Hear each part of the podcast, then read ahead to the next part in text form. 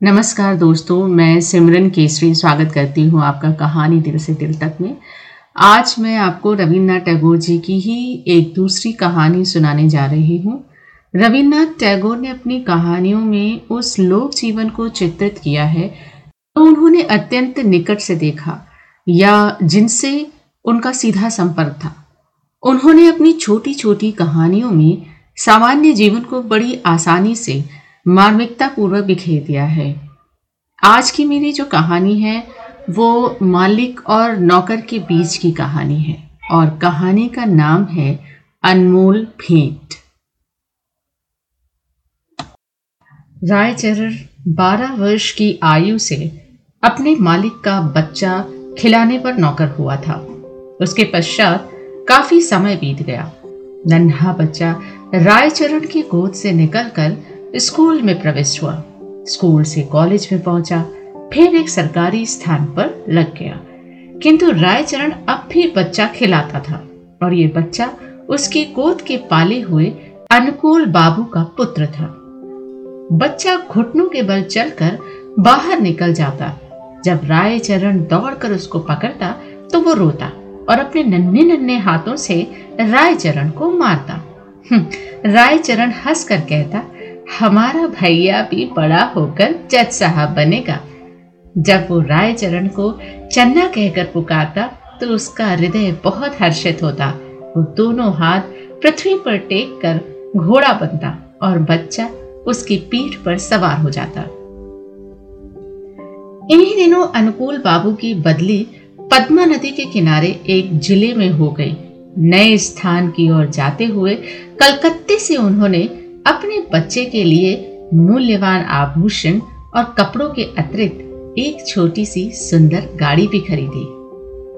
वर्षा ऋतु थी। कई दिनों से मूसलाधार वर्षा हो रही थी। ईश्वर ईश्वर करते हुए बादल फटे। संध्या का समय था। बच्चे ने बाहर जाने के लिए आग्रह किया। रायचरण उसे गाड़ी में बिठाकर बाहर ले गया। खेतों में पानी खूब भरा हुआ था। बच्चे ने फूलों का गुच्छा देखकर जिद की। रायचरण ने उसे बहलाना चाहा, किंतु वो ना माना। विवश होकर रायचरण बच्चे का मन रखने के लिए घुटनों घुटनों पानी में फूल तोड़ने लगा। कई स्थानों पर उसके पाँव कीचड़ में बुरी तरह धस गए। बच्चा तनिक देर तक मौन गाड़ी में बैठा रहा, फिर उसका ध्यान लहराती हुई नदी की ओर गया। वो चुपके से गाड़ी से उतरा। पास ही एक लकड़ी पड़ी थी, उठा ली और भयानक नदी के तट पर पहुंचकर उसकी लहरों से खेलने लगा। नदी के शोर में ऐसा मालूम होता था कि नदी की चंचल और मुहजोर जलपरियाँ सुंदर बच्चे को अपने साथ खेलने के लिए बुला रही हैं। रायचरण फूल लेकर वापस आया तो देखा गाड़ी खाली है। उसने इधर उधर देखा, पैरों के नीचे से धरती निकल गई। पागलों की भांति चारों ओर देखने लगा। वो बार बार बच्चे का नाम लेकर पुकारता था, लेकिन उत्तर में चन्ना की मधुर ध्वनि न आती थी। चारों ओर अंधेरा छा गया। बच्चे की माता को चिंता होने लगी। उसने चारों ओर आदमी दौड़ाए। कुछ व्यक्ति लालटेन लिए हुए नदी के किनारे खोज करने पहुँचे। रायचरण उन्हें देखकर उनके चरणों में गिर पड़ा। उन्होंने उससे प्रश्न करने आरंभ किए, किंतु वो प्रत्येक प्रश्न के उत्तर में यही कहता, मुझे कुछ मालूम नहीं। यद्यपि प्रत्येक व्यक्ति की यह सम्मति थी कि छोटे बच्चे को पद्मा नदी ने अपने आंचल में छिपा लिया है, किंतु फिर भी हृदय में विभिन्न प्रकार की शंकाएँ उत्पन्न हो रही थी। एक ये कि उसी संध्या को निर्वासितों का एक समूह नगर से गया था और माँ को संदेह था कि रायचरण कहीं बच्चे को निर्वासित के हाथों ना बेच दिया हो। वो रायचरण को अलग ले गई और उससे विनती करते हुए कहने लगी राय चरण तुम मुझसे जितना रुपया चाहो ले लो। किंतु परमात्मा के लिए मेरी दशा पर तरस खाकर मेरा बच्चा मुझको वापस कर दो। परंतु रायचरण कुछ उत्तर न दे सका। केवल माथे पर हाथ मारकर मौन हो गया। स्वामिनी ने क्रोध और आवेश की दशा में उसको घर से बाहर निकाल दिया। अनुकूल बाबू ने पत्नी को बहुत समझाया, किंतु माता के हृदय से शंकाएँ दूर न हुई। वो बराबर यही कहती रही कि मेरा बच्चा सोने के आभूषण पहने हुए था, अवश्य ही इसने रायचरण अपने गाँव वापस चलाया। उसके कोई संतान न थी और न ही संतान होने की कोई संभावना थी, किंतु साल की समाप्ति पर उसके घर पुत्र ने जन्म लिया, परंतु पत्नी सूतिका ग्रह में ही मर गई। घर में एक विधवा बहन थी उसने बच्चे के पालन पोषण का भार अपने ऊपर लिया। जब बच्चा घुटनों के बल चलने लगा, वो घर वालों की नज़र बचाकर बाहर निकल जाता। रायचरण जब उसे दौड़कर पकड़ता तो वो चंचलता से उसको मारता। उस समय रायचरण के नेत्रों के सामने अपने उस नन्हे मालिक की सूरत फिर जाती, जो पद्मा नदी के लहरों में लुप्त हो गया था। बच्चे की जबान खुली तो वह बाप को बाबा और बुआ को मामा इस ढंग से कहता था, जिस ढंग से रायचरण का नन्हा मालिक बोलता था। रायचरण उसकी आवाज़ से चौंक उठता। उसे पूर्ण विश्वास था कि उसके मालिक ने उसके घर में जन्म लिया है। इस विचार को निर्धारित करने के लिए उसके पास तीन प्रमाण थे। एक तो ये कि वो नन्हे मालिक की मृत्यु के थोड़े ही समय पश्चात उत्पन्न हुआ। दूसरे ये कि उसकी पत्नी वृद्ध हो गई थी और संतान उत्पत्ति की कोई आशा न थी। तीसरे ये कि बच्चे के बोलने का ढंग और उसकी संपूर्ण भाव भंगिमाएँ नन्हे मालिक से मिलती जुलती थी। वो हर समय बच्चे की देखभाल में संलग्न रहता। उसे भय था कि उसका नन्हा मालिक फिर कहीं गायब ना हो जाए।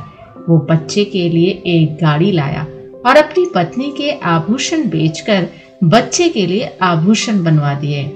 वो उसे गाड़ी में बिठाकर प्रतिदिन वायु सेवन के लिए बाहर ले जाता था। धीरे धीरे दिन बीतते गए और बच्चा सयाना हो गया, परंतु इस लाड़ चाव में वो बहुत बिगड़ गया था। किसी से सीधे मुँह बात न करता। गाँव के लड़के उसे लाड साहब कहकर छेड़ते। जब लड़का शिक्षा के योग्य हुआ तो रायचरण अपनी छोटी सी ज़मीन बेचकर कलकत्ता आ गया। उसने दौड़ धूप करके नौकरी खोजी और शरद को स्कूल में दाखिल करवा दिया। उसको पूर्ण विश्वास था कि बड़ा होकर शरद अवश्य जज बनेगा। होते होते अब शरद की आयु बारह वर्ष हो गई और वो खूब पढ़ लिख सकता था। का स्वास्थ्य अच्छा और सूरत शक्ल भी अच्छी थी। उसको बनाव श्रृंगार की भी बड़ी चिंता रहती थी। देखो, तब दर्पण हाथ में लिए बाल बनाता रहता था। वो अपव्यय भी बहुत था। पिता की सारी आय व्यर्थ की विलास सामग्री में व्यय कर देता। रायचरण उससे प्रेम तो पिता की भांति करता था, किंतु प्राय उसका बर्ताव उस लड़के से ऐसा ही था जैसे मालिक के साथ नौकर का होता है। उसका शरद भी उसे पिता न समझता था। दूसरी बात यह थी कि रायचरण स्वयं को शरद का पिता प्रकट भी न करता था। छात्रावास के विद्यार्थी रायचरण के गवारपन का उपहास करते और शरद भी उन्हीं के साथ सम्मिलित हो जाता। रायचरण ने ज़मीन बेचकर जो कुछ रुपया प्राप्त किया था, वो अब लगभग सारा समाप्त हो चुका था। उसका साधारण वेतन शरद के खर्चों के लिए कम था। वो प्राय अपने पिता से जेब खर्च और विलास की सामग्री और अच्छे अच्छे वस्त्रों के लिए झगड़ता रहता था। आखिर एक युक्ति रायचरण के मस्तिष्क में आई। उसने नौकरी छोड़ दी और उसके पास जो कुछ शेष रुपया था, शरद को सौंप कर बोला, मैं एक आवश्यक कार्य से गाँव जा रहा हूँ। बहुत जल्द वापस आ जाऊँगा। तुम किसी बात से घबराना नहीं। रायचरण सीधा उस स्थान पर पहुँचा, जहाँ अनुकूल बाबू जज के ओहदे पर लगे हुए थे। उनके और कोई दूसरी संतान न थी। इस कारण उनकी पत्नी हर समय चिंतित रहती थी। अनुकूल बाबू कचहरी से वापस आकर कुर्सी पर बैठे हुए थे और उनकी पत्नी संतानोत्पत्ति के लिए बाजारू दवा बेचने वाले से जड़ी बूटियाँ खरीद रही थी। काफ़ी दिनों के पश्चात वो अपने वृद्ध नौकर रायचरण को देखकर आश्चर्यचकित हुई। पुरानी सेवाओं का विचार करके उसको रायचरण पर तरस आ गया और उससे पूछा, क्या तुम फिर नौकरी करना चाहते हो? रायचरण ने मुस्कुरा कर उत्तर दिया, मैं अपनी मालिकिन के चरण छूना चाहता हूँ। अनुकूल बाबू रायचरण की आवाज़ सुनकर कमरे से निकल आए। चरण की शक्ल देखकर उनके कलेजे का जख्म ताज़ा हो गया और उन्होंने मुख फेर लिया। रायचरण ने अनुकूल बाबू को संबोधित करके कहा, सरकार, आपके बच्चे को पद्मा ने नहीं, बल्कि मैंने चुराया था। अनुकूल बाबू ने आश्चर्य से कहा, तुम ये क्या कह रहे हो? क्या मेरा बच्चा वास्तव में ज़िंदा है? उसकी पत्नी ने उछल कर कहा, भगवान के लिए बताओ, मेरा बच्चा कहाँ है? रायचरण ने कहा, आप संतोष रखें। आपका बच्चा इस समय भी मेरे पास है। अनुकूल बाबू की पत्नी ने रायचरण से अत्यधिक विनती करते हुए कहा, मुझे बताओ कहाँ है मेरा बच्चा? रायचरण ने कहा, मैं उसे परसों ले आऊँगा। रविवार का दिन था। जज साहब अपने मकान में बेचैनी से रायचरण की प्रतीक्षा कर रहे थे। कभी वो कमरे में इधर उधर टहलने लगते और कभी थोड़े समय के लिए आराम कुर्सी पर बैठ जाते।